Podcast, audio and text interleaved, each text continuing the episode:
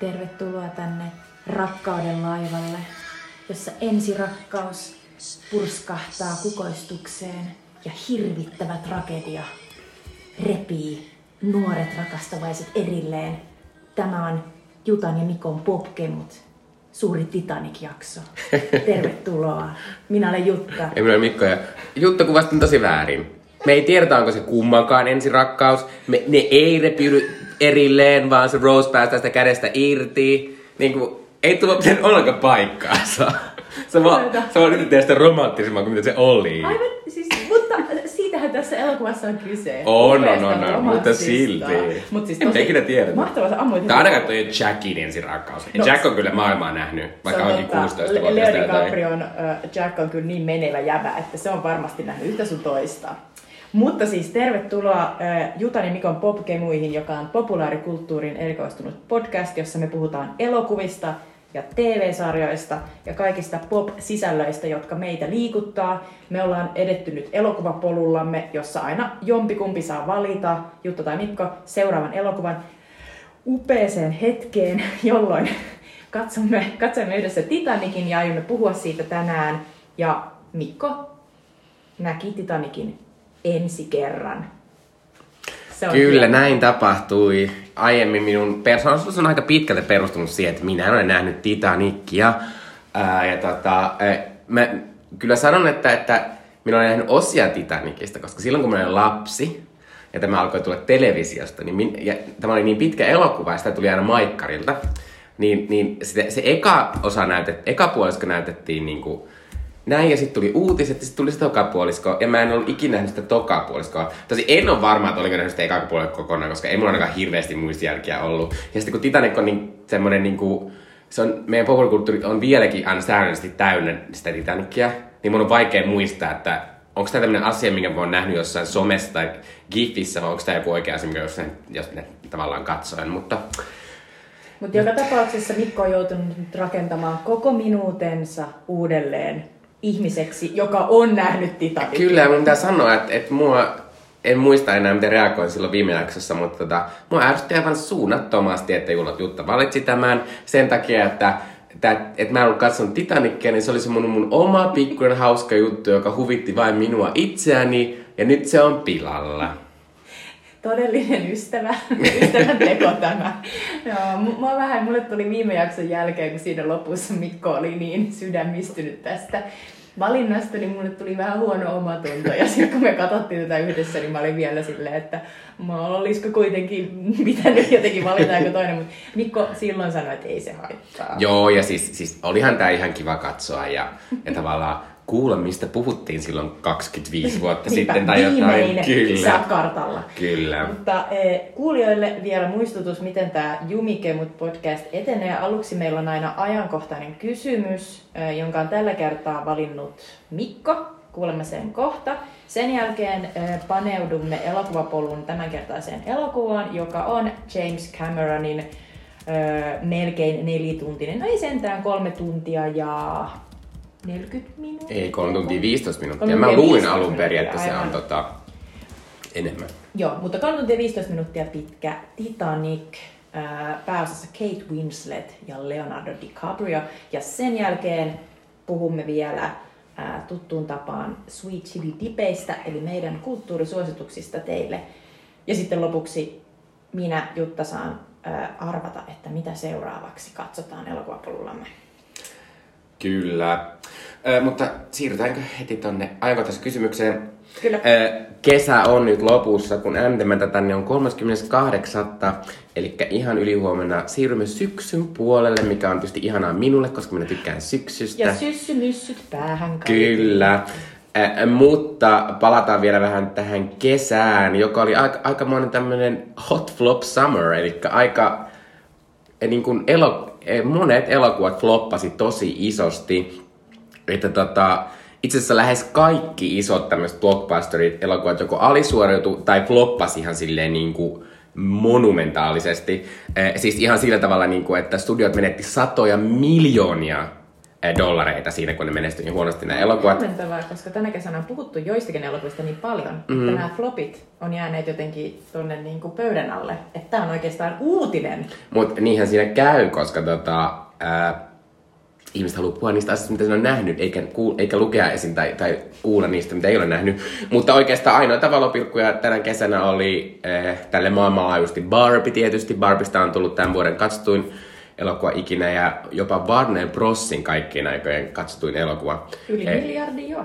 Kyllä, itse asiassa joku 1,3 miljardia mm. kohta. Äh, toki, aina kun puhutaan katsotumista elokuvasta, niin se on valheellista koska nykyisin käydään paljon vähemmän elokuvissa, mutta leffalippu maksaa paljon enemmän, niin ne voi tuottaa yhtä paljon kuin joku muu vanha elokuva, mutta ne katsonut on tosi paljon pienempiä.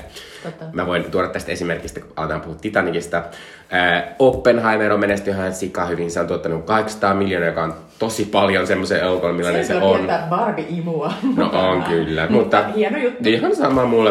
Äh, ja lisäksi kesän Marvel-elokuva Guardians of the Galaxy 3, joka oli myös ihan suhteellisen hyvin onnistunut elokuva, niin sekin on menestynyt äh, hyvin. Mutta sitten näitä floppeja, äh, isoimmasta päästä The Flash, DC, DCn isoin, vuosikausin isoin leffa, eli supersankarielokuva Super Flashista, joka on tämä Ezra Millerin esittämä nopea mies, jota on nähty Justice League-elokuvissa.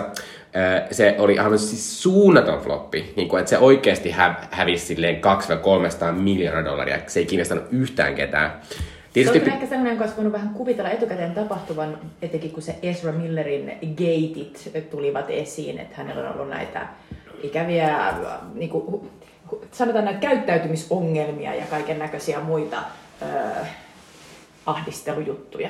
Kyllä, ja tietysti Flashiin liittyy, että koska DCllä on käynnissä tämmöinen uudelleen brändäys, eli he, he aloittaa tämmöisen uuden DC Universe-nimisen elokuvasarjan, jossa nämä nykyiset tähdet eivät enää ole mukana. Ja se alkaa tuossa 25 uudella teräsmieselokuvalla, jonka James Gunn ohjaa. James Gunn on siis tämän koko DC-universumin niin kuin iso pahatta. Hän on Guardians of the Galaxyn NS-isä. Kyllä, ja niin tavallaan tässä on myös semmoinen, että usein, että myös DC-fanit on ollut vähän silleen, että miksi mä kävisin katsoa tämän, että näin. Mutta se on silleen, se on nyt HBOssa, ja mä periaatteessa vähän suosittelen, koska se on erittäin kummallinen elokuva. Ja siinä käytetään erittäin kummallista tietokonegrafiikkaa. Se on niinku ruminta, mitä sä oot nähnyt, mutta sit, sit sitä aina välillä miettii eikä tämä ole tarkoituksena tämän näköistä. Koska Sillä, se... että sä voit arvostaa sitä, kyllä. että tämä on jännittävä taiteilija. Eikö, eikö, eikö minä kyllä voin. Ö, toinen iso floppi on, on tota, tai isommista flopeista on Disneyn Indiana Jones 6 vai 5, 5 ö, joka siis tota... Ö... Tavallaan kuusi, jos otetaan huomioon se, että Fate of Atlanticsesta olisi pitänyt tähän elokuvaan, mutta se on vaan peli. Oho. Sanon tähän vaan. no, mutta kuitenkin Indiana Jones 5, eh, niin se floppasi myös isosti, ei ketään kiinnostanut. Eh, sen budjetti oli myös yli lähes 300 miljoonaa. Osittain siis tietysti näissä kaikissa budjeteissa on se ongelma, kun eh, näitä elokuvia on tehty korona-aikaa. Korona nosti niitä turvallisuusvaatimuksia niin paljon, että kaikkeen näiden tämän vuoden leffojen budjetti nousee ihan hirveäksi. Mutta Indiana Jones oli iso floppi. Uh, Fast and the Furious-sarjan uusin elokuva Fast X oli iso floppi. Pixarin Elemental oli, no se oli alussa isompi floppi kuin mitä nyt se on. Et sillä oli, sillä oli ns. Niinku pitkät jalat. Sanoisin, että näillä tota, lasten elokuvilla usein on pitkät jalat, koska mm, vanhemmat eivät heti ekoina viikonloppuina ehdi niitä jälkikasvuaan sinne tuoda, mutta jos se siellä pyörii, niin kyllä sinne sitten jossain vaiheessa eksytään. Joo, tosin pitää sanoa elementalista, että en minä ole sitä käynyt katsomassa, vaikka sitä on vähän kehuttukin ja kyllä se kiinnostaa, koska mä oon silleen, eiköhän se parissa kuukaudessa Disney Plussa vierhädä ja sitten mä katson se sieltä. Öö, lisäksi, lisäksi tänä vuonna tuli uusi Transformers-elokuva, en tiedä kuulitko tämmöistä asiasta. Se on semmoinen, missä robotit on myös jotain eläimiä, niin kuin gorilloita, jotain tollasta. Se floppasi. Niin Bumblebee oli aina niinku sellainen... Joo, mutta, mutta siinä on semmoisia niinku gorilla, että ne ei ole niinku autoja, Aivan. vaan ne on niinku robotteja, jotka on gorilloja tai niinku pantereita. Tai... Toi on niin tällainen kreattu jossain sellaisessa mm. jäbä Siis, ja myös lelupajassa luultavasti. Niin, ja sitten mun harmituksessa tietysti Mission Impossible 7 äh, floppasi. Se ei ole floppannut mitenkään hirveästi, se on tuottanut joku 600-700 miljoonaa, mutta se myös maksoi 300 mm. miljoonaa. Niin käytännössä, koska matikka menee niin, että jos elokuva maksaa 300 miljoonaa ja elokuva mitä tuottaa about kaksi ja puoli kertaisesti sen budjettinsa takaisin, eli ton Mission Impossible olisi pitänyt tienata joku miljardi, että se olisi tehnyt voittoa. Tai joku semmoinen noin 900 miljoonaa, että se olisi päässyt edes niinku tasan sen kaikkien kustannusten kanssa. Toi on ihan älytöntä, noin vaatimukset on hullut. Uh, mä en tiedä, olisiko ne lähtökohtaisesti voinut ajatella, että, että Mission Impossible tienaisi miljardin kenties. No. Mutta, mutta jotenkin niin kuin mun, mun arki äh, niin kuin elämään äh, vaikutti tämä Barbenheimer myös niin, että kun mä halusin mennä katsomaan Mission Impossible, niin se oli siirtynyt sellaiseen niin pieneen saliin, mm. että mä koin sen vähän silleen, että en mä ihan varma. Että mä haluaisin kokea ne kaikki järjettömät, upeat Tom Cruise stuntit silleen ihan oikeasti isolta kankaalta. Joo, ja sitä onkin mietitty, että Mission Impossible jäi siis käytännössä Barbenheimerin jalkoihin, ja tavallaan heidän olisi pitänyt, jos he olisivat siirtäneet se elokuva vaikka niinku reilusti elokuun puolelle, niin se olisi menestynyt ihan super paljon paremmin. Joo, varmasti. Siinä oli jotain outoa kyllä. Joo, mutta tota, näin. Mutta nyt mä haluan vähän keskustella, että Jutta, analysoidaan vähän, että mistä nämä flopit johtuu. Että miksi niitä just tänä kesänä tuli näin paljon? Mm. No, mä ajattelin tota itse jotenkin ekana, että et, et jotenkin oli niin freshia käydä katsomassa tosiaan se Barbie, koska ei ollut nähnyt yhtään Barbie-teemaista elokuvaa, eikä se ollut osa mitään sarjaa. Ja tietysti Oppenheimer luonnollisesti, koska se oli Nolanin uusi elokuva, kiinnosti. Mutta niinku tollanen Barbie on hyvä esimerkki siitä, että tavallaan tällainen ihan uusi asia, vaikka se toki liittyy myös niin kuin leluun ja tosi tunnettuun leluun, mutta et, et siinä on jotain freshia. Ja mulla tulee sellainen olo, että kun näissä kaikissa niin kuin sun esimerkkeissä on melkein niin kuin joku kutonen tai kymppi tai seiska tuolla perässä, niin sitten tulee sellainen olo, että et, et, että varmasti ihmiset on myös vähän kyllästyneet. Ja mä mietin, että tuossa Indiana Jonesissa niin mulla vanhana Indiana Jones-faninakin oli vähän vaikeuksia mennä katsomaan se, koska mä olin niin, niin tota, kujalla siitä, että miksi minun pitäisi muusta syystä kuin, että mun täytyy tukea nyt tätä, jotenkin tätä IPtä. Ja Indiana Jones tietysti oli vähän sitä ongelmaa, että kun se edellinen elokuva, mä en muista mikä sen nimi on. Kristallikallon valta. Kyllä, mutta kun se oli niin huono, niin se jätti ihmisen niin huonon maun suuhun, että ihmiset oli silleen, Mm. Ehkä mä en enää. Suurin osa ihmisistä ei halunnut niinku sitä lisää. Mm. Mutta mä ajattelin, että onko noissa muissakin vähän sellainen, että tavallaan sä oot jo nähnyt yhdeksän Fast and Furious-elokuvaa.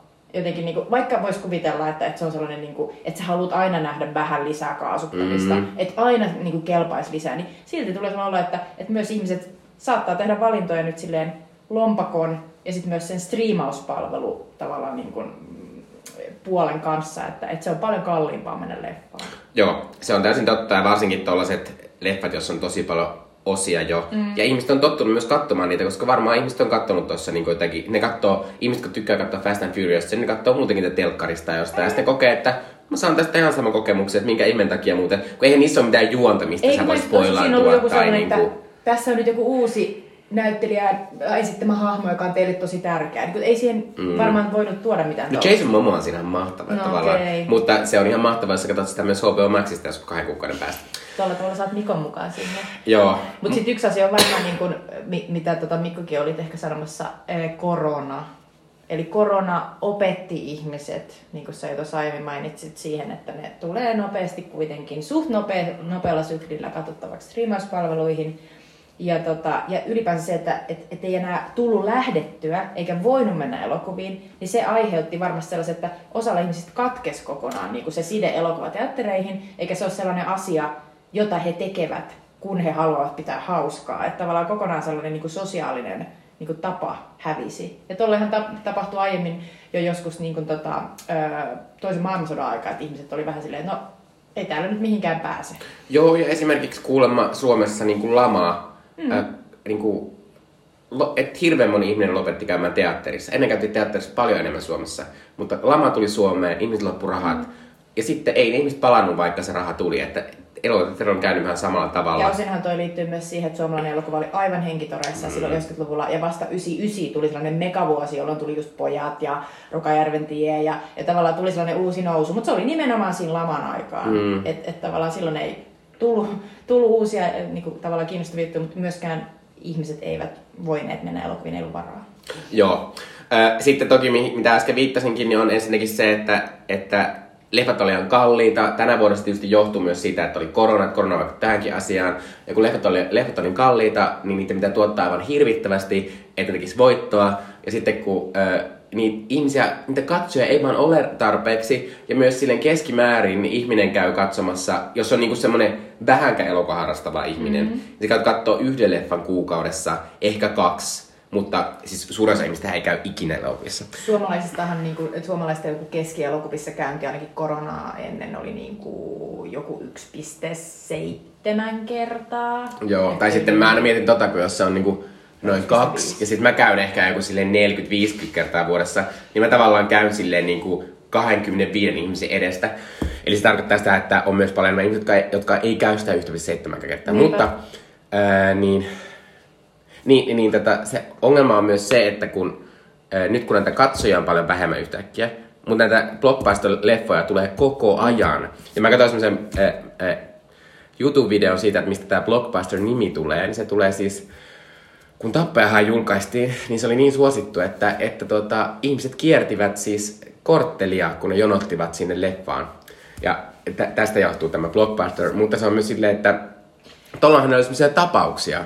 Mutta eihän nyt mikään noista leffoista, mitkä mä äsken, julist, äsken äh, listasin, niin ollut mikään tapaus. Ne oli silleen niinku normipäivä leffassa, ja jos sä satoit olla kiinnostumaan jostain, esimerkiksi mä olin kiinnostunut tietysti Mission Impossibleista, niin se oli mulle tapaus, mutta ei se ole tapaus kellekään muulle, joka on kiinnostunut sitä valmiiksi. Sen sijaan Barbie oli just tällainen tapaus. Ja Barbie tavallaan muuttui sellaiseksi, mitä me nykyisin kuvataan sellaiseksi niin kuin event cinema-tapahtumaksi. Sellaiseksi, niin kuin, että se on tapahtuma, johon sä haluat osallistua ja assosioida itsesi ja sitä kautta niin kuin osoittaa myös muille, että hei, että mä oon, niinku, mä oon hereillä, että mä oon niinku nähnyt mm. myös tämän.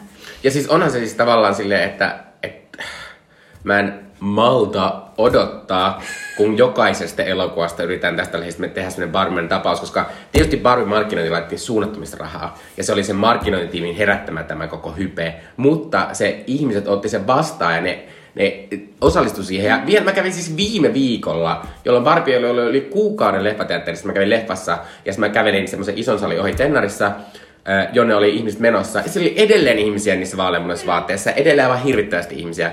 Ja, ja siis tota, tuolla Amerikassa oli tehty tutkimus, ja kuulemma noin 20 prosenttia kaikista Barbin katsojista on semmosia, jotka eivät olleet käyneet koronan jälkeen katsomassa mitään elokuvaa ennen sitä. Mieti, miten arvokas mm. tavallaan niin kun, elokuva toi on siinäkin, että se, se tuo uudestaan sinne koko niin kun, tavallaan genreen sinne, että käydään elokuvissa uus, noita ihmisiä, jotka on pudonneet siitä. Joo. Toki en tiedä, mitä he seuraavaksi menevät katsomaan, mutta voi olla, että nyt se kynnys on sille No mä epäilen kuitenkin, että se elokuva ei ole Lena Dunhamin Polly Pocket-elokuva, joka, joka nyt on kai seuraavana tulossa tältä, ma- tältä Mattelilta. Tärkeä leluelokuva. On, on, on, ja Lena Dunham on oikein hyvä ohjaaja nykyisin.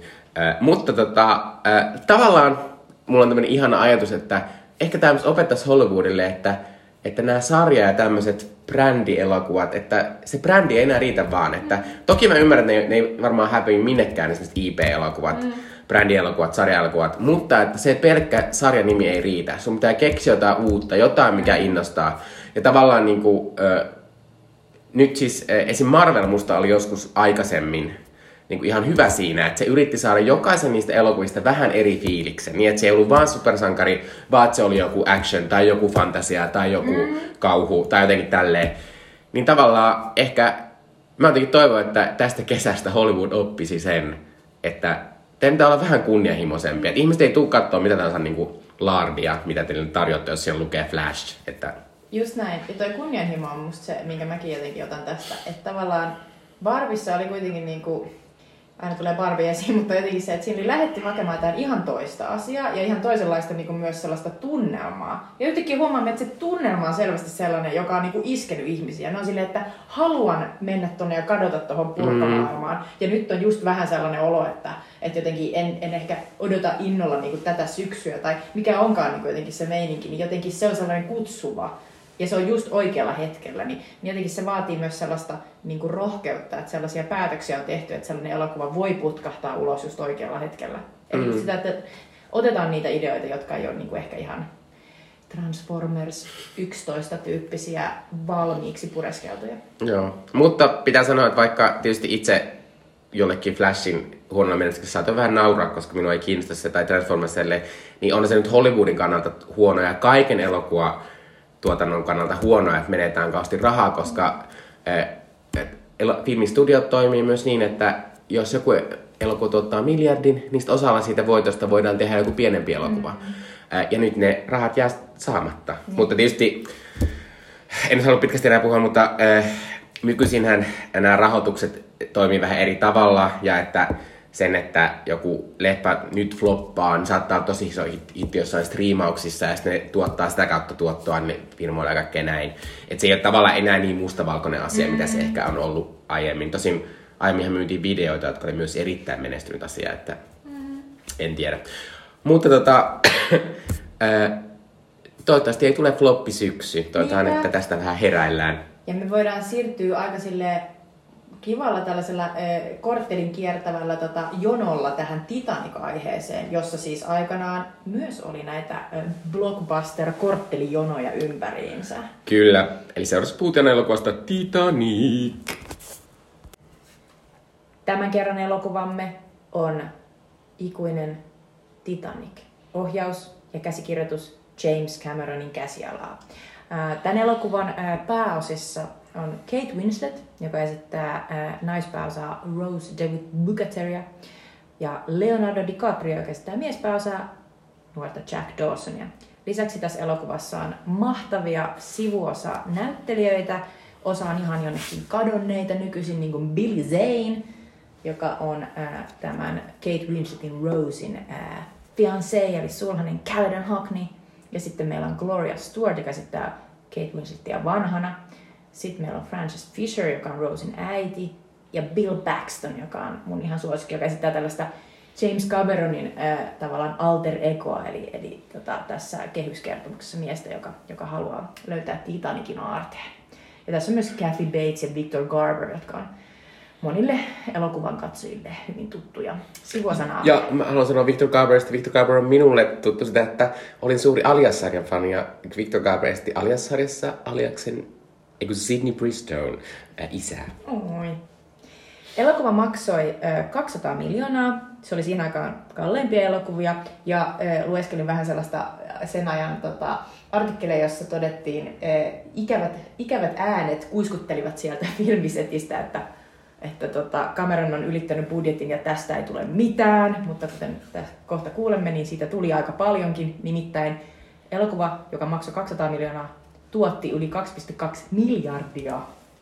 Ja se oli siis maailman kaikkien aikojen tuottoisen elokuva vuoteen 2009 asti, jolloin myöskin James Cameronin ohjaama Avatar meni Titanicin ohi. Ja tällä hetkellä Titanic on siellä neljä. Se on siis kaikkien silti kaikkien oikein viidenneksi katsotuin elokuva edelleen, ja on arvioitu, että sen on nähnyt leffateatterissa yli 135 miljoonaa ihmistä, joka on jotenkin ihan hullua. Ja haluan sanoa vielä tästä box että, että mä en tiedä, huomasi kaikki, että neljästä siis maailman kaikkein eniten tuottoisesta elokuvasta James Cameron on ohjannut kolme. Tosi mun on pakko sanoa, että sitä Avatar 2, mä oon vähän silleen, onko se joku laskenut väärin? Niin. Mä en jaksa uskoa, että niin moni meni katsomaan sen. Mä en esim. käynyt katsoa sitä. Mm. Eli must no, se, on nyt, se on nyt Disney Plusassa, että kannattaa mm. katsoa sieltä, se on superhyvä elokuva. Yeah, right. Uh, Titanic sai 14 Oscar-ehdokkuutta, eli tämä oli myös uskomattoman uh, suosittu uh, täällä uh, palkintokaaleissa. Se voitti 11, muun muassa sen tärkeimpänä pidetyn, eli parhaan elokuvan, parhaan ohjaajan ja parhaan kappaleen tämän alussa kuullun Celine Dionin laulaman My Heart Will Go Onin. Minä voin kertoa, kyllä minä kertoisin aika lyhyesti, koska tässä on myös tämä juoni aika ehkä häppöinen, mutta siis kaksi nuorta, eli Jack and Rose, rakastuvat tuho, tuhoon seilaavan Titanic-risteilyaluksen hyteissä ja juhlasaleissa. Kirjoitin sen ihan itse. Se on... Mä välillä aina voin pestä Wikipediasta, mutta Wikipediassa oli semmoinen selvästi joku fanin kirjoittama semmoinen niin kolme A4 neljä juttua siitä, niin mä mun olla pakko kirjoittaa se itse. Hienosti tiristit ö, essenssin siihen. Mä voin kertoa mun syyt elokuvan valinnalle ensimmäisen kerran alussa, eli, eli mulla oli mahdollisuus laittaa Mikko katsomaan tätä. Mutta ei, se ei ollut mikään niinku ilkeä tai niinku sellainen pahanilkinen syy, vaan sellainen, että mä halusin mä halusin, että Mikko näkee tämän niin, että me voitaisiin keskustella tästä, koska tämä on kuitenkin niin kuin yksi maailman menestyneen elokuva, ja Mikko on myös tosi motivoitunut aina näistä menestyksistä, niin mä ajattelen, että se on tosi kiinnostavaa, että nyt kun Mikko näkee tämän, niin mitä Mikko ajattelee siitä, niin sen takia tästä podista tulee mulle erittäin kiinnostava keskustelu varmasti. Ja sitten toinen syy on se, että mä en muista, milloin mä olin viimeksi nähnyt tämän, ja mulla oli vähän hatarat mielikuvat itsellänikin, että minkälainen tämä elokuva on, ja nimenomaan näiden avatarien jälkeen, niin miltä tämä näyttää? Onko tämä jotenkin niinku kulahtanut? Onko tämä edelleen niinku jotenkin, näkeekö tästä, niinku, tuleeko tästä läpi se, että, että vitsi, että on ollut kova? Ja sitten kolmas oli tietysti se, että, että, että tässä on niinku ihanat nuoret Kate Winslet ja Leo DiCaprio, ja mä jotenkin niinku, tuli ihan kylmät väret, kun mä sanoin, että mä halusin nähdä ne, että miltä ne näyttää nyt, kun mä oon itse silleen huomattavasti vanhempi kuin he ovat tässä. Ja jotenkin niin kuin, et, et, miltä se kaikki, jotenkin se ihana niin kuin nuor, nuori ja raikas lempi, niin miltä se näyttää ja tuntuu? Siinä. Äh, joo, pitää sanoa eka noista, että, että tota, mutta sanoisi, että Kate Winslet näyttää tästä semikummalliselta, koska se, se jotenkin, jotenkin stylettu niin, että se näyttää jotenkin espanjalaiselta kummallisesti.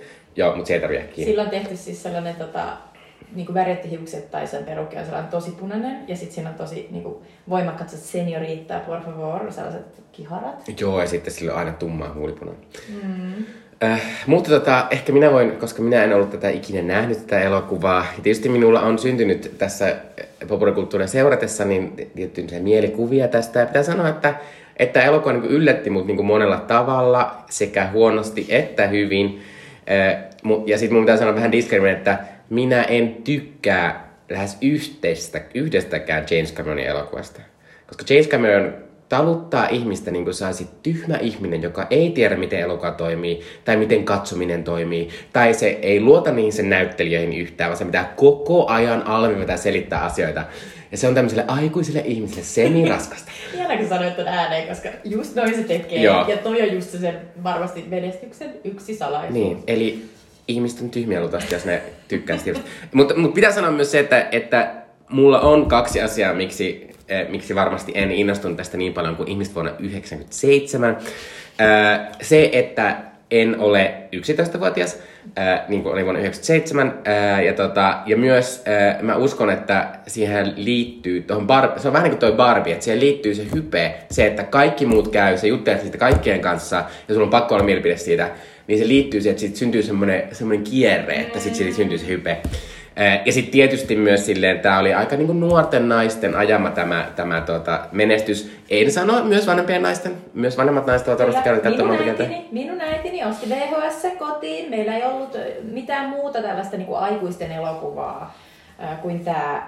Ja sitten mikä se olikaan, me joskus puhuttiin podcastissa siitä, missä on toi Christy Scott Thomas ja Ray Fiennes. Siis Englantilainen potilas. Just se. Nämä kaksi. Aikuisen naisen valinta. Jos äiti tykkää romanttista. Mm-hmm. Äh, joo, mutta siis tietysti äh, nyt kun mä olen vanhempi ja sitten kun mä olen katsonut tämän, tietysti Jutta oli ihan hyvä tsempari tuossa vieressä ja kaikkea, mutta ei tässä ehkä ihan samanlaista semmoista jotenkin ajankohtaista ollut, niin mä lähten siihen. Ja sitten mun toinen on, ongelma, mikä oli se, ehkä se isompi ongelma on se, että että mä olen myös tämmönen katkera 35-vuotias ihminen ja tommonen hei rakastaan puolestoista päivässä niin lujaa, että sinusta tulee tärkein asia koko elämässäni, vaikka elän 101-vuotiaaksi, ää, niin, tota, niin mä en lähde siihen. Mä oon silleen, hei nyt rauhoittukaa, että tää on ihan nauret. Tai se on niinku ihan uskottavaa, koska nämä näyttelee siis 17-vuotiaita. Et silloin ihmiset rakastu noin. Mutta sitten tavallaan, jos sen pitää luoda se tämän elokuvan se tunteellinen juttu, minkä ympärillä kaikki tulee, ja sitten me kaikki ollaan henkihiuressa silleen, toivottavasti ne ei kuole. Mikä tietysti mä tiesin, että ne kuka kuolee mitä tapahtuu ja missä on ovi ja minkä kokoinen se on. Ja niin mä tiedän kaikki ne jutut. niin, tota, niin, niin sitten siinä on se ongelma, että, että sit mulla jää tää vähän semmoiseksi niinku, niinku, no, onhan tää hyvin tehty elokuva, tää on parempi kuin Avatar, mutta niinku, et, jotenkin mä en pystynyt niinku innostumaan tästä kauhean paljon. Tää, tää, on, niinku, tää on kauheata joutua myöntämään, mutta mut mulla oli vähän niinku sama, että mä välillä pääsin kiinni siihen, että Jutta, just 11-12 V, ihan järkyttävän ihastunut, kun Leo DiCaprio sen tukka heiluu ja se, se on noin ja sit se on näin ja sit se näyttää jotenkin feminiiniseltä, mm. se on sit tosi kauniilta, mutta samaan aikaan se on poikamaiselta. Niin ja siis sillä upeat kasvot, ne on sellaiset kulmikkaat, mutta ne on silti sellaiset niinku pyöreät niinku jollain vauvalla. Niin, että se on jotenkin, jotenkin kaunis, mutta mut jotenkin mä en, mä en päässyt tässä tietenkään who am I fooling? Mä en päässyt siihen niin kuin vanhaan minään käsiksi, vaan jotenkin mä katselin kuitenkin sen pienen niin kuin sellaisen lasiseinän takaa ja olin silleen, että aika kiva. Ai nyt ne, nyt ne panee tuolla ja käsi menee ikkunaan. Aiku kiva. Mutta jotenkin mulla oli vähän sama, että ihan täysin välittynyt jotenkin se sellainen sama hurma, jonka mä muistan. Joo, pitäisi sanoa niinku tavallaan sitä, että, että niinku, varsinkin se Leon DiCaprion kuulu, koska se on niin suunnattoman kuuluisa ihminen nykyisin. Niin sit mun oli vaikea, no okei, okay, siinä jossain vaiheessa pääsi irti, mutta niin alussa mulla meni tosi kauan olla silleen, okei, okay, tää on se The Leon DiCaprio mi- mihin se perustuu, kaikki se on Silleen, Tämä on se, tämä on se, joka juliste laitettiin Kyllä, seinään. mutta sitten kun me kuitenkin tiedät, tietysti Leonardo DiCaprio on nykyisin aivan mieltön näyttelijä, se on aivan suunnattoman lahjakas, tykkään tosi paljon. Mä, ja, ja mä käyn nykyisin katsoa elokuvia vaan sen takia, jos siinä on DiCaprio, koska mä tykkään DiCaprio paljon. Niin kuin, hyvin harva tähti on tollanen, että mm. sen takia vaan menee katsoa. Kyllä. Toi ja Tom Cruise. Kyllä. Äh, mutta sitten kun tietää myös kaikkea sitä paskaa, sitä semmoista, että hei, täytit 25 tyttöystävä, niin sun pitää sitten lähteä pois. Niin tavallaan siinä on vähän semmoinen, niin että sitten kun siinä on vähän sitä baggagea tullut iän mukana, ja sitten kun tää on niin nuori, että tavallaan niille tämän katsojille luultavasti tää oli eka kerta, kun sä näit Leo DiCaprio, sä silleen, mikä tuo on? Mikä tuo tuo ilmestys? Niinpä, se oli just tollanen niinku, Sent from heaven. Niin. Tosi, tosi mulla oli vasta to, toka kerta, kun mä olin nähnyt just Romeo plus Juliet, ja ne oli silleen, siis mä tiedän jo ton ilmestyksen. Mutta mut joo, I, I feel you. Siinä, oli, siinä, oli, siinä leiju sellaisia kerroksia, jotka tulee tästä niin kun, eletystä elämästä jotenkin hassusti. Kun taas Kate Winsletillä ne aiheutti vasta, että mä olin koko ajan silleen, että susta kasvaa niin hieno nainen ja niin kuin miten mahtavia roolitöitä ja miten paljon sä tulet puhumaan niin, kuin niin olennaisista niin kuin asioista sellaiseen tapaan, että kukaan muu ei puhunut samalta Hollywoodissa ja miten sä tulet niin kuin olemaan mielettömän tärkeä esikuva niin, kuin niin monille nuorille naisille. Mm. Ja, siis mä olin niin, kuin niin ihastuksissa, niin kuin mä vaan tajusin, että tässä se on, tosi nuorena ja tavallaan tämän jälkeen ne kaikki niin kuin, jutut, mitä mäkin luin silloin aikanaan jostain niin kuin, teinilehdistä, miten oltiin, että Kate Winsletin painoa kritisoidaan ja Kate Winslet on liian pullaa ja, ja sit, miten se on myöhemmin nyt just viime vuosina ottanut esiin se, että ihan hirveätä paskaa ja sen ei olisi ikin pitänyt kuunnella tota, mutta se on hirveän vaikeeta. Mm. Niin se on jotenkin, se, se on vaan niin mahtavaa, että jotenkin Kate Winslet on tässä, se on tässä tosi vakuuttava, se on tässä jotenkin aivan ihana, niin, niin jotenkin läsnä, niin sellainen niin kuin, siis niin, niin sellainen niin kuin nuori ja, ja jotenkin niin kuin sellainen säväyttävä. Ja sitten sit sä vaan näet sen, että vitsi, siitä tulee makea. Että se sen niin kuin baggage on vaan plussan puolella. Joo, ja siis pitää sanoa myös silleen, niin kuin, että niin kuin mä sanoin Jutalle, kun katsot tätä, että tämä on silleen outo tämmöinen suunnaton elokuva, että, että nämä molemmat on kyllä päässyt irti tästä, että että nykyisin kun näistä kirjoitetaan, ne on ihan Kate Winslet ja Leon DiCaprio, niin, ei ne ole silleen Titanic-tähdet. Mutta äh, sitä sanoa sitä äh, Kate Winsletistä ja sitä Rosesta on se, että siitä mä ilahduin tässä, että se Rose oli ihan suunnattoman paljon aktiivisempi hahmo, mitä mä, mitä mä jotenkin ajattelin. Se teki itse päätöksen, sillä oli omia action-kohtauksia, se kiutteli kaikille ja puhui vastaan se äitiä ja se oli silleen, että mä en halua tätä elämää. Niin kuin, että siis mä en ollut tavallaan sitä tiennyt. Mä olin jotenkin ajatellut, että, hän, että se on vähän semmoinen niin kuin, niin jotenkin kukkakämmenellä tyyppinen niin kuin prinsessa. hahmo tulee hakemaan sitä, Joo, että nyt lähdetään. Ja tokihan, se, tokihan se, niitten, niin se suhde lähti siitä, siitä tavallaan siitä, että se Jack alkaa niin kuin iskeä sitä sitä Rosea, mutta tota, sitten se lähtee aika nopeasti siihen mukaan, sitten se on semmoista niinku, että et toki se Jack niinku avaa sen, niinku sen mm. Eh, Rosin aktiivisuuden tai semmoisen niinku rohkeuden, mutta, mutta musta se oli ihan mahtavaa nähdä, ja, ja tavallaan, et, et, ja varsinkin suhteessa siihen, että tämä oli kuitenkin silleen niin, niin, niin kuin naisten elokuva, niin mahtavaa, että tässä oli oikeasti tosi aktiivinen, vahva nainen, niin kuin pääosassa. Toi on tosi hyvä huomio, koska tota, musta siitä ei niinku, tavallaan puhuta yleisesti ja sitten tota, jotenkin niinku, siihen ei ehkä silloin kiinnittänyt huomiota. Et se oli tavallaan niinku, jännä, että se on sitten niinku, syöpynyt ehkä jonnekin vähän syvemmälle mm. siinä, että kun sä et vielä tajuakaan, niin se on tärkeää nimenomaan silloin, että, mm. että se on tuollaista niinku, mihin, mistä ei tehdä mitään numeroa, että se, se, että se hahmo on vaan tosi sellainen pätevä ja päsmäröivä. Ja Joo. myös sellainen hölö, joka tekee virheitä. Ei kun nimenomaan. Pitää sanoa siis, tota, että näitä mahtavia juttuja ää, tässä vielä, että, että mun mielestä siinä, siinä sitten, ää, mun pitää myöntää, että tämä koko alun Siis mun mielestä aivan suunnattoman kauan kestänyt tää, että nyt nämä on täällä meren alla ja täällä Titanikin hyllyssä löytää jotain, ja sitten mummeli tulee ostaa se kertaa tarinaa. Mä inhoista kaikkea, mä inhoan sitä mummoakin, sori vaan, mutta, mutta mä inhoan semmoista asiaa, koska se mummo on tämmöinen ihminen, joka on silleen, keittumiset kävelee kuvassa, nyt se mummo sanoo ääneen, että mitä keisuvit nyt tuntee. Mä ymmärrän, että se nopeuttaa elokuvaa ja se myös on tätä Cameronin ihanaa tämmöistä hei, tämä hahmo on tämmöinen, huomataan tämän. Niin se on vähän niin kuin, että Cameron koko ajan kuiskailee sulle korviin, että nyt se olisi tällä mielellä ja nyt se tekisi noin. Niin, äh, mutta tota, äh, sitten kun tästä päästään eteenpäin ja se alkaa se tarina ja, tota, ja sitten se alkaa se niinku, kun ne Jack ja Rose tapaa ja sitten tota, ne alkaa flirttailla sitä, niin, niin mä olin yllättynyt miten niinku hauskaa se oli. Silleen niinku ihan, niinku, ihan niinku, niinku ääneen nauranne, tai ainakin hihittely hauskaa, että se oli niinku, että se ei ollut vaan romanttista, vaan se oli semmoista niinku seikkailua ja innostusta ja oli hauskaa läppiä. Toki mun pitää välillä sanoa myös, että he olivat ehkä vähän modernin oloinen pariskunta, että aika monet he läppänsä ja ylipäänsä ne tekivät olivat vähän semmoisia, Ne että... oli nimenomaan sille ysäri Joo. tota, tavallaan teini, esiteini katsojalle tarkoitettuja. Ja se on ihan, se on, se on varmasti niin, niin sellaista laskelmoitua. Se on kyllä hyvä, koska tota, joku joskus kirjoitti, että Cameron tekee kaikki nämä tota, elokuvansa 14-vuotiaille. Niin kuin käytännössä sille, että that's the limit, Mm. että sen, sen ylemmäs niin kuin tavallaan mitään niin kuin jotenkin vaikeampaa ei, ei hän laita siihen, vaan tarkoitus on nimenomaan herättää ne tunteet, jotka silleen herää ensi kerran, kun sä oot niin kuin teini tai esiteini. Ja tässä kyllä niin kuin tulee tosi vahvasti se, että sä haluat kuulua noiden posseen. Ja kaikki muut on ihan satana leikun, kaikki niin tyhmiä. Paitsi ehkä niin- Kathy Bates on vähän No silleen... joo, se on ihan jees. On niin aina mukava, että on joku sellainen kiva, kiva tota täti, joka Mm. mm. antaa sulle sellaisen golden handshake ja saat 50 ja se on sitten kiva. Mutta kaikki muut on tyhmiä ja ne ei Mm. tajua noita ollenkaan. Mm. Niin se on jotenkin ihana se sellainen perus kaksi niin vastakkainasettelu.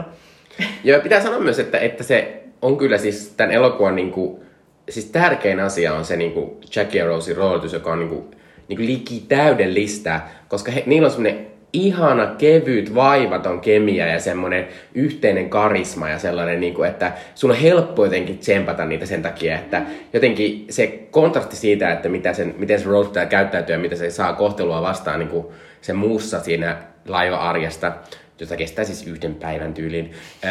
Ja sitten kun se on sen Jackin kanssa, niin se on niin mahtava. Ja se on nimenomaan siitä, johtuu sitten niiden näyttelyiden lahjakkuudesta ja siitä niiden omasta Niillä on kehkeästä kemiasta. Kemia. Ja sit se on hauska, kun se ei just niinku mulle nyt ainakaan välittynyt enää sellaisena, että niillä on sellainen mega mieletön erottinen lataus, vaan se on enemmän Joo. sellainen, niinku, että et niinku jotenkin ollaan niinku vähän niinku bestiksi ja sitten ehkä pannaan Friends with Benefits. Mm. Jotenkin ehkä se johtuu Tai sisko ja veli ja sitten ehkä. Niin. Mä luulen, että siinä ehkä se myös, että, että, tota, että kuten todettiin, niin on hirveä määrä niin tällaisia kerroksia, jotka tulee heidän, heidän niin suoritustensa päälle. Ja yksi vahva kerros on se, että Kate ja Leo on niin kuin, ilmeisen hyviä kavereita, koska he ovat tehneet tämän elokuvan ja kokeneet paljon niin kuin siihen aikaan varmasti eniten, mitä nuoret näyttelijät voikin kokea. Ei kun todellakin tämä ajattelin, että tämä on sellainen sama kokemus ollut varmaan heille kuin joku niin Spice Girls, se mm. oleminen Spice Girls. Kun se oli niin niinku- semmoinen, että te valtaisitte koko länsimaisen Ja, kulttuurin ja ne on vaan hetkeksi niinku aikaa. hakeneet toisistaan niinku sen Mm. turvan ja löytäneet sen, niin, niin netissä on, Suomessa on tosi hauskoja niitä tosi videopätkiä, missä Kate tai Leo huomaa toisen jossain punaisen matolla ja on heti silleen moi! Ja sitten alkaa sellainen jos on aina sellainen, niinku, että, että nyt niillä on joku salainen oma kerho, joka kokoontuu, että me nähdään sitten bilaus, mm. niin, tota, niin, niin, sellainen tässä on hyvin vahvasti läsnä. Mutta esimerkiksi mua, niinku, mua vähän niinku hassutti se tota, niiden seksikohtaus, jossa ne on siellä laivan siellä Autossa. ruumassa ja sitten siellä autossa ja, ja sitten niinku, niinku, niitä kuvataan, niin musta jotenkin tuli tavallaan, että ai niin, että toi kamera on kuitenkin, niin se ajattelee sitä amerikkalaista niin kuin, ää, satojen miljoonien potentiaalista yleisöä, ja se on silleen, että mitä ne näy, ne ei edes liiku, ne vaan röyhdyttää toistensa päällä, ja siellä on kuuma. Mm. Ja ne näyttää niin ne on kuin, hikisiä. käytännössä vähän niin kuin nois kaksi lasta, jotka on niin kuin, tipahtanut toistensa päälle. Ja se on jotenkin niin sellainen viaton, ja ne niin kuin vähän katsoo toisensa, että mitä tapahtuu, mitä tapahtuu.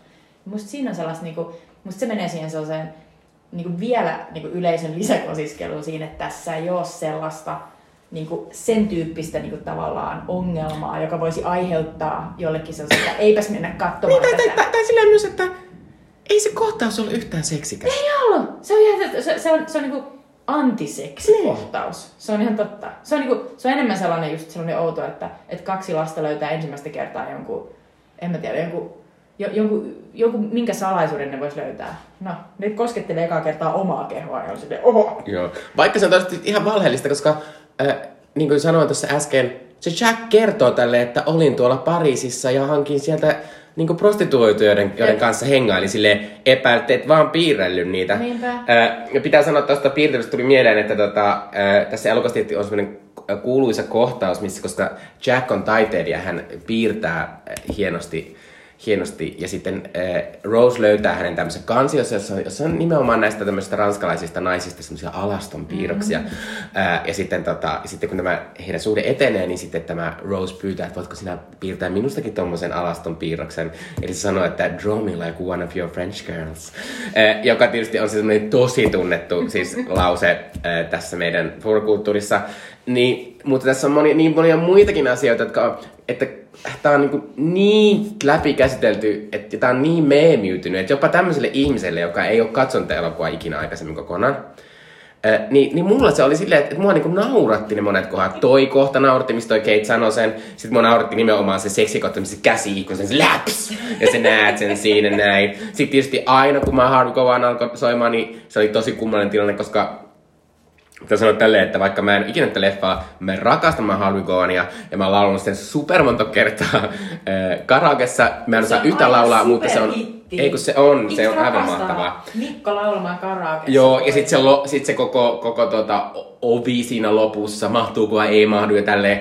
Niin, niin tavallaan, kun tässä on niin semmonen niin kuin, tietty ironia ja meemikerros nykyisin päällä, että mä monesti huomasin, että nämä tämmöiset niin tärkeät kohtaukset, mitä ne kaikki niin kuin on siinä, niin oli vähän Niinpä. että nyt toi on se. Niin se uh, vanha Rose sanoi, it's been 84 years, joka on ihan sellainen, jep, siihen on liitetty vaikka mitä. Joo. Mut- mutta, mutta siis pitää sanoa sitten vielä tästä, mm. että vaikka... Niin, niin, paitsi että, vaikka kun sanoin, että tämä romanssipuoli ei ehkä niin muuhun vedonnut, mm. mutta Tämä oli aivan mielettömän, se oli, laiva oli aivan mielettömän upeasti tehty. Se oli siis mahtava. ei vaan siinä lopussa, missä se tuhoutuu, vaan sitä, kun kuvataan sitä, esitellään siinä alussa sitä laivaa, se mittasuhteet on aivan mielettömän hienoja. Siitä on tehty niin upea. Siinä niinku, jotenkin, se on myös osa varmasti sitä, että ihmiset on silleen, että se on valtava, se on upean näköinen. Että tavallaan niinku, siitä on pitänyt tehdä sellainen valtava niinku, attraction. Ja se on niin mahtavaa, kun sitä on tehty silleen niin pieteetille, että kun just siinä alussa, mitä Mikko tuossa dissas ihan oikeutusti, että se on tosi pitkä se alku, missä katsellaan silleen, että tossa se on se keula, se on ollut meren alla, silleen, tässä, tässä kohtaa olisi ollut niinku, kenties joku upea juhlasali, mutta nyt se on tuolla niinku, kasvaa jotain niinku, levää. Siinä tosi kauan niinku, kuvataan noita ja koko ajan sä oot silleen, milloinkohan tää näytetään, miltä se näytti oikeasti. ja sitten siellä näkyy just sellainen niinku, vähän niinku heiluva siellä meren, meren alla niinku kala ui siitä ohi, niinku se ihana kristallikruunu. Ja siinä niinku, n- niinku jotenkin silleen piilistellä ihan hulluna ja nostatetaan sitä innostusta. Ja sitten tulee se mahtava kohtaus, tulee vielä se James Horner sellainen dy, niin nousee niinku se musiikin niinku sävellaji. Ja sitten niinku yhtäkkiä silleen pyyhkiytyy silleen, että se meri pyyhkiytyy pois ja sitten näkyy silleen helvetin freesi, upea laiva, hirveästi ihmisiä, kaikki on tunkea samaan hetkeen sinne sitten, lokit kirkuu ja sellainen hirveä tekemisen meininki ja jotenkin monessa tasossa näkyy, kun ihmiset vaan haluaa mennä sinne laivaan ensimmäinen päivä. Titanikin neitsyt matka, se on ihan mieletön nostatus. Mm, mm, se on Et tosi niinku. Se on niin niinku jotenkin taitava siinä, että miten se niinku rakensi tota siis se koko alun. Joo, pitää sanoa siis, että se jopa näytti se laiva niin, kuin niin hienolta, varsinkin semmoisissa isoissa kuvissa, mitkä olisi tehty tietysti tietokoneella, missä kuvattiin sitä niin kuin korkeata ja koko sitä laivaa, ja kuule, oli semmoisia pitkiä kamerajuoksuja, niin mulle tuli välillä semmoinen olo, että katsotaanko me vain jostain remaster-versiota tai semmoista, mikä on niin kuin, niin kuin jotenkin korjailtu, koska tota, Mä luulen, että siinä voi olla tehty jotain. niin, koska, koska se näytti siis ihan mielettömän hyvältä suhteessa, että Mm. jos on niin kuin 23 vuotta vanha elokuva. Niinpä. Että ja, sit, niin kuin, ja, ja sit ne oli, me just Mikan kanssa me 26. katsottiin sitä yhdessä, jo 26 mm. vuotta vanha. Niin me niinku, me oltiin ihan silleen niinku leuka lattiassa, kun siinä oli niitä kohtauksia, missä näyttiin, miten se laiva oikeasti niinku toimii. Että miten siellä meillä sellaiset valtavat sellaiset, niinku, sellaiset ihme männät, jotka on niinku kolme kertaa ihmisen pituisia. Ja sitten siellä on sellainen kokonainen niinku, oma kerros, missä ihmiset vaan koko ajan heittää koksia sellaisiin valtaviin niinku, tulipesiin. et se, oli, se oli siis se mittasuhteiden niin kuin näyttäminen, niin se oli ihan mahtavaa. Joo, se oli tosi mahtavaa. Äh, pitää sanoa siitä vielä, tota, että tavallaan siinä sitten, kun päästään sinne matkalle ja sen kuvataan, miten se matka menee ja mitä siellä tapahtuu, että käydään illallisilla ja näin, niin, niin se on taas tämä James Cameronin juttu, että, että ihmisissä on tasan kaksi puolta. Sä olet joko hyvä tai sä olet ihan täyskusipää. niin ei mitään sillä välillä. Ja, ja sitten tässä on koko ajan siis semmosia niin kohtauksia, missä niin kuin, näiden rikkaiden elämä näyttäytyy semmoisena täysin tyhjänä, muiden arvostelulta ja semmoista no. käppäilyltä. Ja sitten, tota, ja sitten tietysti kaikki, mitä tämä Rose tekee, että se on silleen, se on silleen, mä vaan tykkään tästä, mikä se nimi on? Picasso, tämmönen uusi taiteilija. Mulla on aika hyvä maku siinä. Ja niin kuin silleen, että mä oon silleen, tavallaan mä oon silleen, että no joo, että niin kuin sanoin, että on 14-vuotiaalle, mutta sitten tulee semmoinen tosi semmoinen karikatyyrimäinen olo, kun se jako on niin... Tai esimerkiksi se, esimerkiksi se Billy Zane on varmasti joku muunkin syy, minkä takia äh, se tai miksi Billy Zane halusi olla edes sen Katein kanssa, tai se Rosin kanssa, jos se Rose halusi sen kanssa. Että, et siinä on tavallaan, et se, mutta sillä on sama ongelma niin Avatarissa ja Avatarissa kaikissa, että se pais on aina semmoinen, niin kuin, ettei mitään, että niille ei tyyliin tarvi olla usein edes mitään niin kuin motivaatiota, mikä tuodaan esiin sille pahuudelle, vaan se on silleen, Jotkut on vaan kusipäitä. Deal with it. Niin, tää on niinku James Cameronin meininki. sääliksi tässä, kun katsotaan sitä Billy Zanea. Kun sillä on tehty niin sellaisia niinku paholaismaisia, että se, se ei anna Rosin polttaa, vaikka Rose on silleen, mä haluan vähän kapinoida, mä haluan tehdä jotain omaa. Ja sit se niinku hirveästi puhuu just siitä, joka on niinku tällaiselle ysäri, puhumattakaan 2020 niinku luvun eh, teinille sellainen punainen vaate, että, että, että sä oot mun vaimo mun omaisuutta. Että tosi sellainen niinku rankka. Mutta mut just to, että se kamera on silleen, että sen pitää vetää all in koko ajan. Mm-hmm. Ja sitten mua naurattaa, kun oikeasti me tiedettäisiin, että ne asiat, mitä ne rikkaat tekee siellä omalla luksuskannellaan, ne tekee ihan mahtavia asioita myös. Ne vaan, tässä näytetään niinku hauskalla tavalla, miten ty, niinku typerästi voidaan niinku ajatella, että ihmiset käyttäytyy, kun ne menee nauttimaan jotain alkoholia ja polttamaan sikareita. Mä oon silleen, se on varmaan ihan hauskaa. Toki niiden puheenaiheet on vähän perseestä. Ne kahden kiinnostavia tällaisille 17-vuotiaille, jotka niinku haluaa nähdä maailmaa ja näin.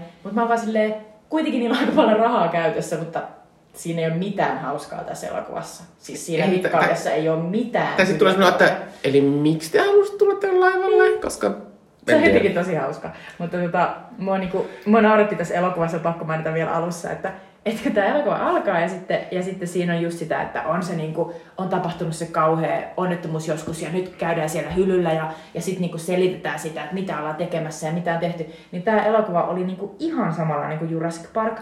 Että tavallaan tässä oli ihan samat hahmot, samat, niinku, että tässä on tällainen niinku, tavallaan niinku teemapuisto, joka on oikeasti Titanic ja sitten on sellainen ärsyttävä pulputtava nörtti, joka selittää ne pakolliset asiat, että tämä on se tekninen asia, tämä meidän pitää tietää ja tämä asia täytyy kuulla ennen kuin me päästään siihen itse tarinaan, joka alkaa nyt. Niin se oli jotenkin...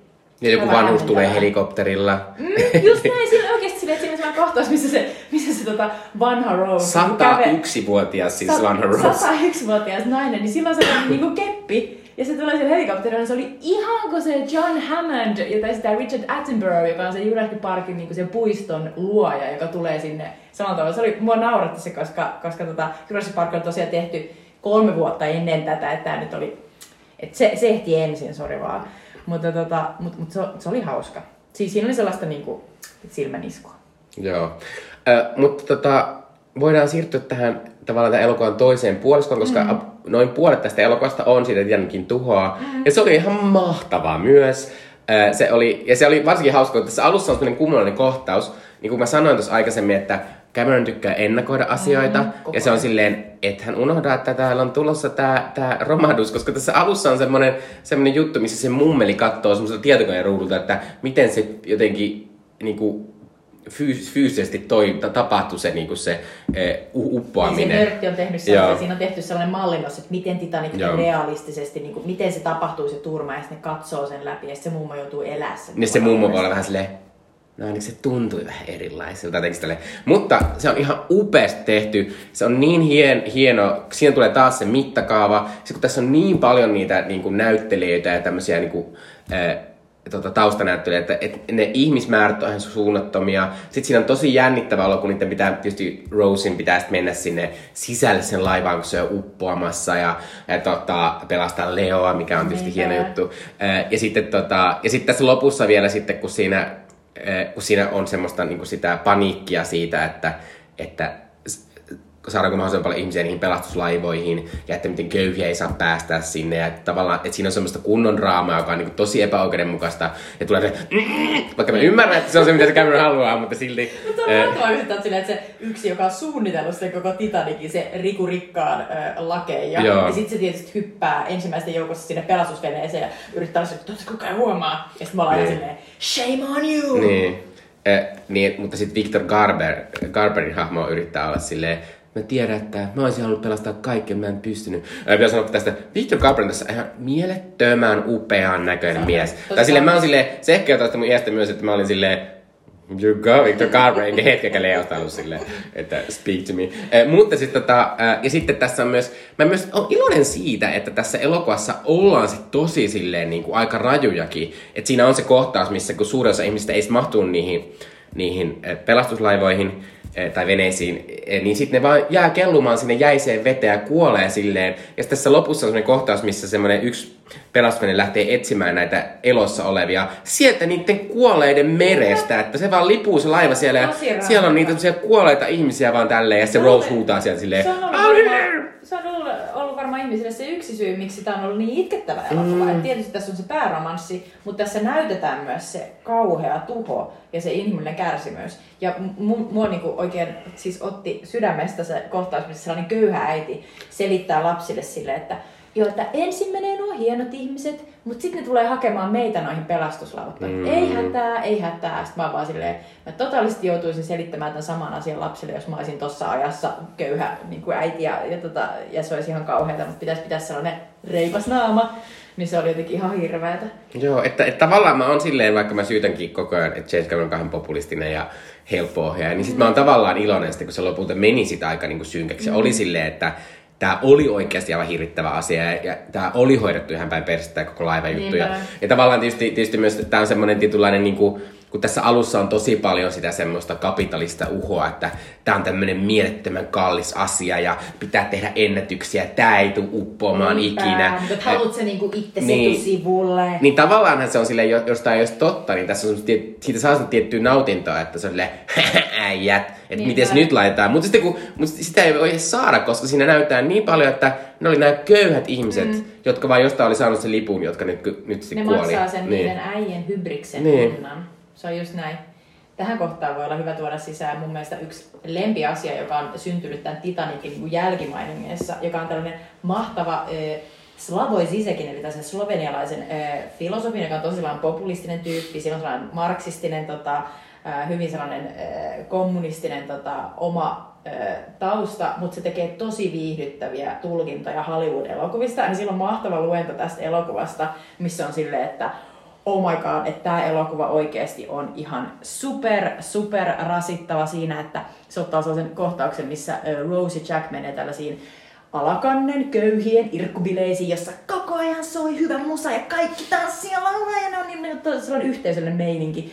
Ja sitten tota, sisäkö sille, että tämä on, tää on ihan täyttä showta, että niin kun, äh, Cameron äh, on esittänyt tällaisen ridiculous fake sympathy for lower classes – ja, sitä, ja siihen kuuluu myös se, että ylemmän kannen ihmiset, niin kuin tässä todettiin, näyttää pahoina, ne on egoistisia, ne on pelkurimaisia. Billy Zanein niin kuin, esittämä sulhanen on täydellinen esimerkki tästä. Mutta sitten, miksi tämä on niin kuin naurettavaa, miksi siis on silleen, että se ei usko tähän hetkeenkään, että Cameron silleen, että jes, mä tykkään näistä alemmista luokista, on se, että sen mielestä jäävuori on tässä rakkaustarinassa se asia, joka estää sen oikean katastrofin, joka olisi se, että jos niin kuin tässä elokuvan lopussa, ennen kuin tapahtuu onnettomuus, niin Rose ja Jack toteaa, että vitsi, me kuulutaankin yhteen Rose sanoi, että se aikoo hylätä sen niin kuin ylemmän luokan elämän ja lähteä Jackin kanssa sinne New Yorkiin. Niin tulee mahtavaa, niillä on seikkailuja, ne aikoo ratsastaa niin kuin miehet hevosilla jossain sannassa ja sitten tulee upeata. Ja siis silleen, no way, se on ollut ihan hirveetä. Niin kuin, se jotenkin mahtavasti laittaa sen dokkarissa we can imagine after two, three weeks of intense sex in New York, the love affair would somehow fade away. Ja se olisi ollut kaikista hirveintä, ja se olisi johtunut just siitä, koska se Rose ei olisi kestänyt köyhää elämää. Mm. Ja se on silleen, että aidosti tämä, tämä elokuva on kertomus siitä, että miten todella monen ihmisen pitää kuolla, jotta tämä yläluokan nainen ei joutuisi kestämään hirvittävää köyhän kohtaloa. Mutta se on varmasti totta, koska, koska kyllä siinä näyttää, että kun se Rosekin osaa nauttia niistä rikkailman antimista, että ostella näitä tauluja siellä mm. Euroopan matkoiltaan ja se tavallaan... Ei olisi, se ei olisi tykännyt, mutta tämä on musta niin hauska luenta, koska tavallaan me kaikki tiedetään, että tämä on totta. Jos sä oot joskus ollut rikas, niin se pikkasen jää kyllä niin kuin kaivelemaan. Mm. Mm. Mutta tota, äh, äh, voidaan ehkä vedellä tässä nyt äh, tonne jäävuorta kohti tämä meidän äh, matka. Öö, tota, tavallaan tässä on myös silleen, että mulla jää tässä niinku vähän niinku huono kuin suun sen takia, että kun tässä lopussa palataan siihen mummoon aina ja se mummo on tavallaan se, että se jotenkin repä, repäsee irti, että jos se olisi loppunut siihen, että se että se Rose pelastetaan ja se olisi jotenkin loppunut tarina mm. siihen. Tai että siinä olisi, koska nämä perustuu oikeisiin ihmisiä ainakin jotkut, että sit siinä olisi ollut jonkinlainen tällainen, niin kuin, tai edes siitä mittakaavasta, että Titanicissa kuoli näin paljon ihmisiä ja bla bla bla. Että joku tommonen. Musta se on ihan tyydikäs ja hieno loppu. Äh, mutta sitten kun tässä on se semmoinen niin mieltä, että tämä mummo tuntee vielä. Ja sitten siinä on jotenkin se koruasia ja sitten tässä, tässä se, se mä, en, mä en nyt tiedä mikä se on englanniksi, mutta tässä on ainakin suomennettu, oli se, että se nainen, että se mummo sanoi, että naisen sydän on syvä salaisuuksien meri. Ja mä oon silleen, voi kamala, että mitä lisäarvoa tämä nyt tuo tähän mukaan, tähän mielettömään romanssiin. Tavallaan tuo mieleen myös noin Regina-lehden niin novellit 90-luvulta. Että kyllä tuossa selvästi yritetään just sille kohdeyleisölle viestiä jotain. Joo. Tai ehkä se on niille vanhemmille niin, naisille, jotka on tää, sille... katsomaan. No mä just mietin, että onkohan tämä viesti niille, jotka ovat jättäneet jonkun ihanan kielletyn hedelmän nauttimatta. Ja nyt heillä on sellainen olo, että kuitenkin se on jotain. Joo. Mutta mut jotenkin, oh, äh. Mä en niinku, mun, mun on jotenkin vaikea, vaikea summata sitä loppua, mutta se fiilis on vähän samanlainen. Että musta se niinku loppu on vähän me. Ottaen huomioon, että miten suunnaton nostatus ja miten mieletön se katastrofi on. Mm. Ja miten niin kuin, hirvittävä se loppu niin kuin tavallaan tulos on, niin sitten se, se, että se loppuu siihen sen mummon tällaiseen tietynlaiseen, me emme tiedä, onko se imaginäärinen vai todellinen sellainen niin kuin mummon viimeinen meri. Niin. Ja sitten ehkä siinä on tavallaan, että, että se on myös se semmoinen, niin kuin, että itse on silleen realisti ja myös silleen, niin kuin, kuten sanoin, niin 35, niin mä oon silleen, että Eli tämä nainen eli sen jälkeen vielä 84 vuotta ja se edelleen tämä puolentoista päivän romanssi on niin tärkein asia tyyliin sille jotenkin silleen, että se, se edelleen jotenkin elää siinä. Niin musta se tekee vähän niin kuin surulliseksi. Mä oon silleen, että no toivottavasti tässä nyt jotain vielä tässä elämässä tapahtuu, että niin, niin kuin... Mutta sitten mä, mä mietin tota samaa kelaa. Ja sitten kun sillä oli tää, tällä tota vanhalla Rosella kun hän tulee tänne tota, Titanikin hylkylaivan niin kuin luo, niin hän tuo mukanaan kaikki valokuvat elämästään, jotka hänelle tärkeitä. Ja sitten siinä tulee sellainen niin kuin panorointi, missä kamera niin kuin pyyhkii niiden valokuvien ohi ja sitten näkyy, että siellä hän on ratsastamassa miesten tyylillä ja niin, totta, tekemässä totta. muita asioita, joista hän puhui silloin tämän Jackin kanssa, että hän haluaisi tehdä tollaisia asioita, hän haluaisi seikkailla. Ja sitten siinä on niitä sellaisia niin todisteita, että hän on seikkaillut. Ja sitten tulee sellainen, että ja ne kaikki palaa taas siihen Jackiin. Mikä on tavallaan vähän sellainen, että eikö se voisi olla myös vaan niin, että se Jack joskus niin kuin antoi sille sellaisen vähän niin kuin, vähän niin kuin sellaisen vauhtia, mm. pikkasen, ja sitten se teki sen itse. Niin. Mutta jotenkin tämä elokuva palaa siihen, että, että se ei päässyt, se ei voi päästää irti siitä, että se Jack kuitenkin niin kuin on kaiken alku ja lähde ja se on niin kuin siihen kytkettynä, että en, niin kuin, sen on pakko niin kuin heittäytyä, no ei ehkä sille oikeasti, mutta sille niin kuin tavallaan tunnemielessä silleen, sinne mereen ja olla niin. yhtä sen Jackin kanssa, että se voi jotenkin nauttia. Eikö toi oli tosi hieno juttu, kun siinä näytettiin tosiaan, että mä olin unohtanut tämän asian, että siinä näytettiin ja se oli tosi hienoa. Mm-hmm. Ää, ja tota, mut sit siinä kuitenkin on tyyliin niin viimeinen asia on se, että se näkee sitä unta tai kuolee. Ja sit se, sit se kuollessaan tai unta nähdessään menee semmoiseen tilaan, missä se on vaan siellä Jackin kanssa siellä Titanicilla ja kaikki niin taputtaa heille, kun he ovat niin upea pariskunta. Että tavallaan se on silleen, niin kuin, että, että tän, tän olisi ehkä voinut lopettaa paremmin ja sitten ehkä vähän toiveikkaammin. Mutta mä tietysti ymmärrän, että 14-vuotias ihminen ei välttämättä koe sitä niin, Ei, just koska se, heillä on vielä se elämä edessä. Se on se ainoa, ainoa Mm. asia, mitä tulen ikinä kokemaan. Ehkä se on myös konservatiivinen loppu siinä mielessä. Just 14-vuotiaat on aika konservatiiveja siinä, että ne on silleen, että tämä rakkaus on tärkeä, ei tule Mm. ikinä muuta. Mutta jotenkin se niinku ajatus, että, että, tota, että sen pitää olla uskollinen 101-vuotiaanakin sille Jackille ja ajatella vaan sitä, eikä riitä, että se on joskus nähnyt sen, kokenut sen jotain hauskaa ja sen jälkeen tehnyt jotain mahtavia juttuja. Niin. Mutta anyway, pitäisikö me siirtyä meidän upeeseen tota, podcast-hetkiin? Kyllä, eli meillä on nyt tässä ollut tämmöinen uusi asia meidän tähän podcastiin, että mä olen lopetettu tämän elokuvan niin, että me molemmat ollaan valittu täältä tämmöiset hetket. Jutalla on elo, elokuvafanin tai elokuva nörtin le, lempihetki ja minulla on tämmöinen homohetki. Minä voin kertoa tämän homohetken ekana. Tota, tässä elokuvassa lopussa on siis semmoinen kohtaus, missä tämä elokuva alkaa sillä, että ne on suunnattomasti käyttänyt rahaa etsimällä semmoista suunnattoman kallista timanttia.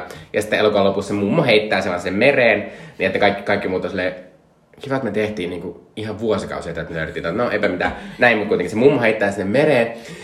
Ja sitten tota, tämä liittyy yhden mun lempipop-artistin, eli Britney Spearsin kappaleeseen, eli Oops, I Did It koska Oops, I Did It on semmoinen puhuttu väliosa, jossa, jossa tota Britney Spears sanoo, But I thought the old Dre dropped it in the ocean in the end. Ja sitten siinä on sellainen, sit siinä videossa sellainen astronautti, joka on, se on käynyt hakemassa ja silleen, Well, I got it for you. Niin, toi on aika hieno homohetki, koska Britney Spears on tämmönen mieletön homo-ikoni. Muistanut tota Joo, mä en ole ikinä nähnyt sitä, kun se mummo heittää se. Se oli tavallaan, mä en, mä en ollut muistanut tätä ollenkaan. Mä tiesin, että se liittyy Titanickiin jotenkin. Mutta mä, sitten kun mä näin sen, mä olin silleen, oh my god.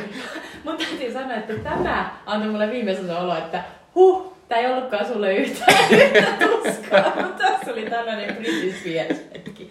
Tää teki mut onnelliseksi. Ihanaa. No niin, okei. Okay, mun elokuvafanin lempihetki liittyy tässä elokuvassa nähtävään tällaiseen todella, todella myöskin silleen, kohta tapahtuu kauheita asioita hahmon, eli tänne laivan kapteeniin, jota esittää Bernard Hill, joka on silleen, no niin, tosi, se on niin innostunut ja niin silleen dapper siinä alussa ja se on niin ylpeä. Ja, Ja se on jäämässä eläkkeelle Se on jäämässä eläkkeelle, se viimeinen reissu, joka on silleen, oh no.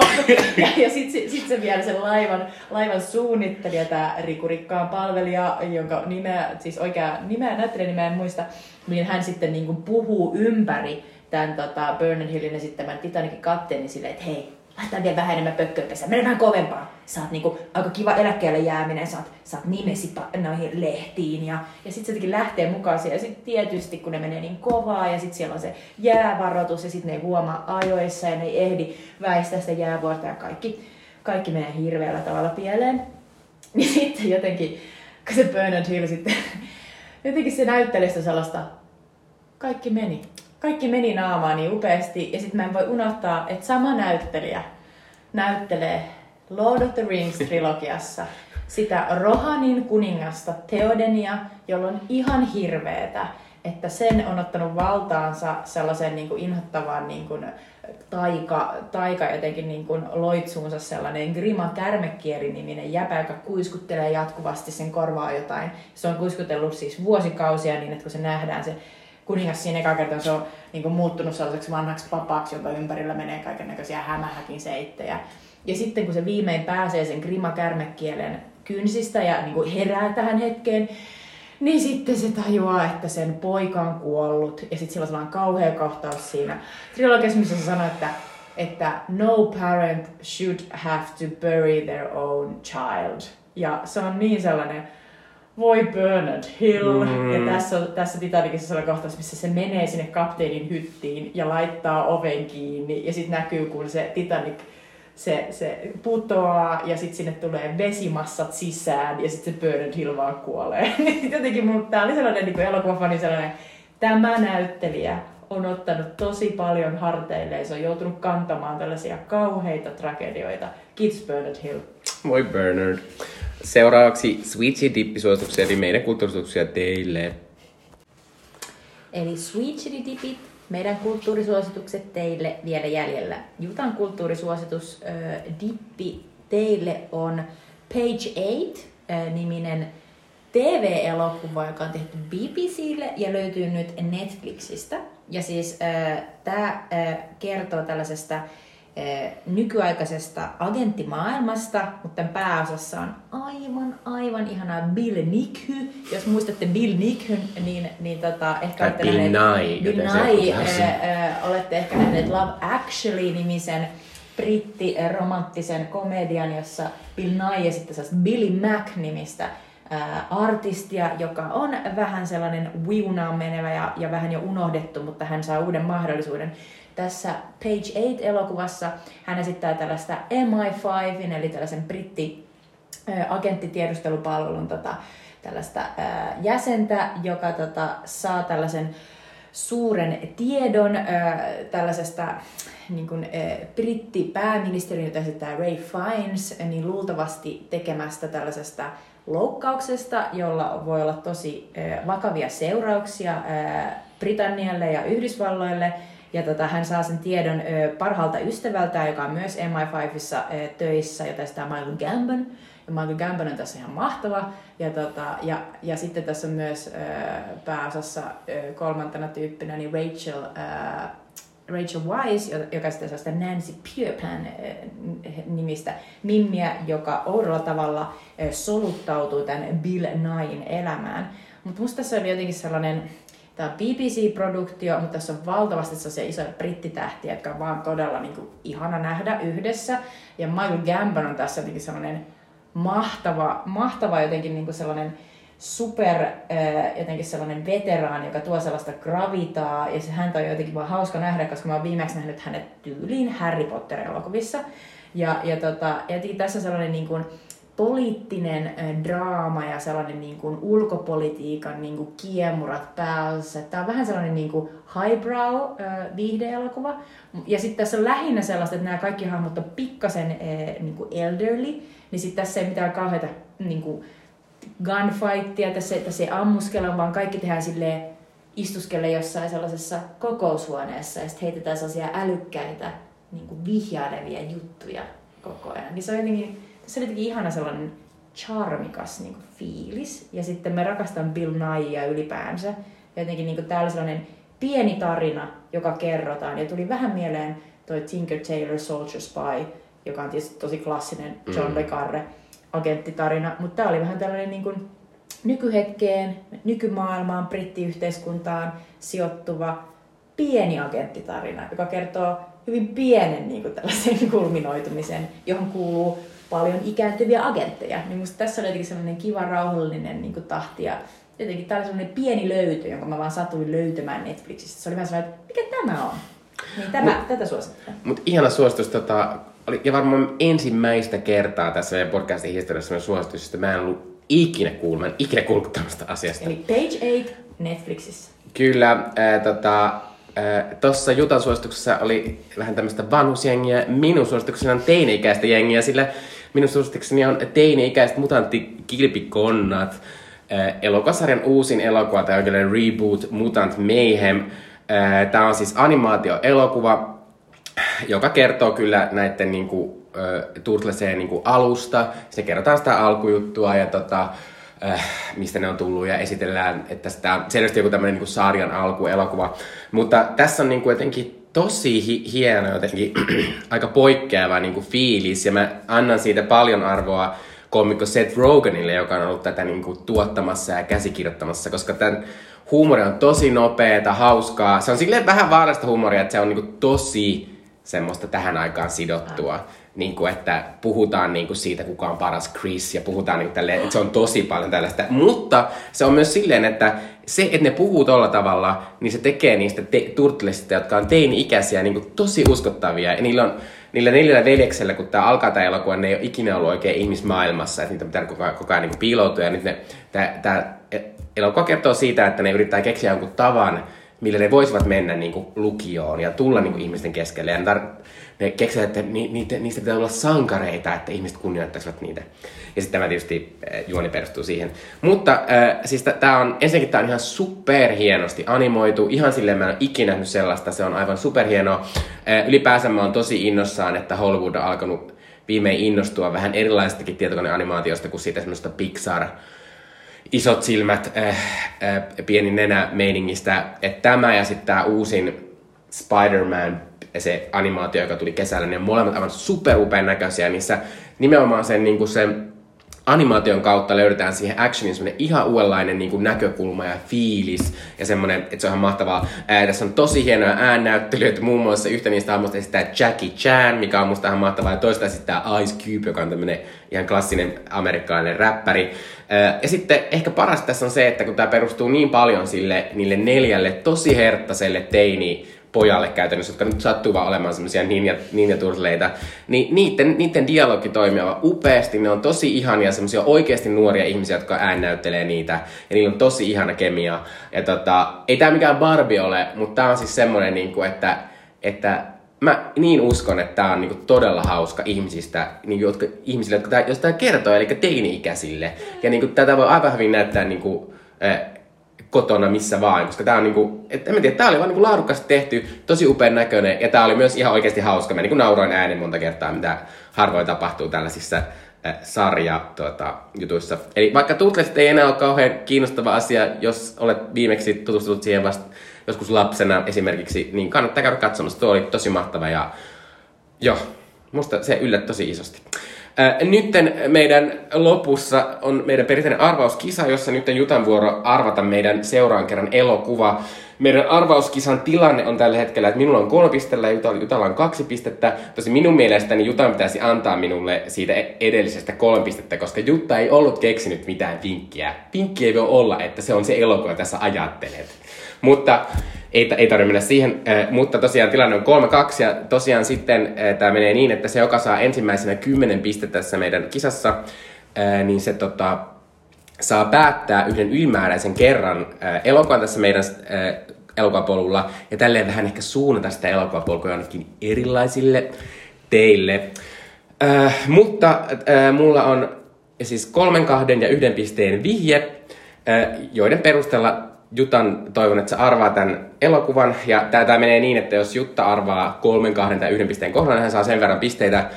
Mutta jos Jutta arvaa missään vaiheessa, niin mä saan myös yhden pisteen.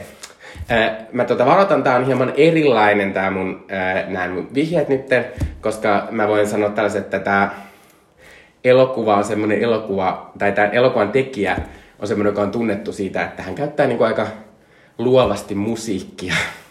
Mutta mun kolmen pisteen vihje on Oasiksen Wonderwall.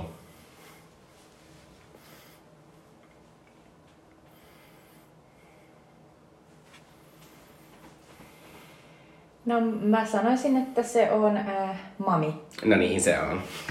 Mä arvasin. äh, Eli Jutta sai tästä kolme pistettä, minä sai yhden pisteen. Äh, tosiaan ensi kerralla katsotaan sa- äh, karvalaisohjelman Xavier Dolanin elokuva Mami. joka on tämmöinen riipaiseva ää, elokuva äidistä ja pojasta ja heidän naapuristaan. Ää, ja sen voi katsoa HBO Maxista. Yeah! yeah! Eli, ja ää, pitää sanoa myös, että se liittyy tähän meidän elokuvaan sillä tavalla, että siinä yhdessä tosi isossa kohtauksessa soi Celine Dionin kappale ää, On Chance Se on kyllä mahtava. Ensi kertaa! Moi moi!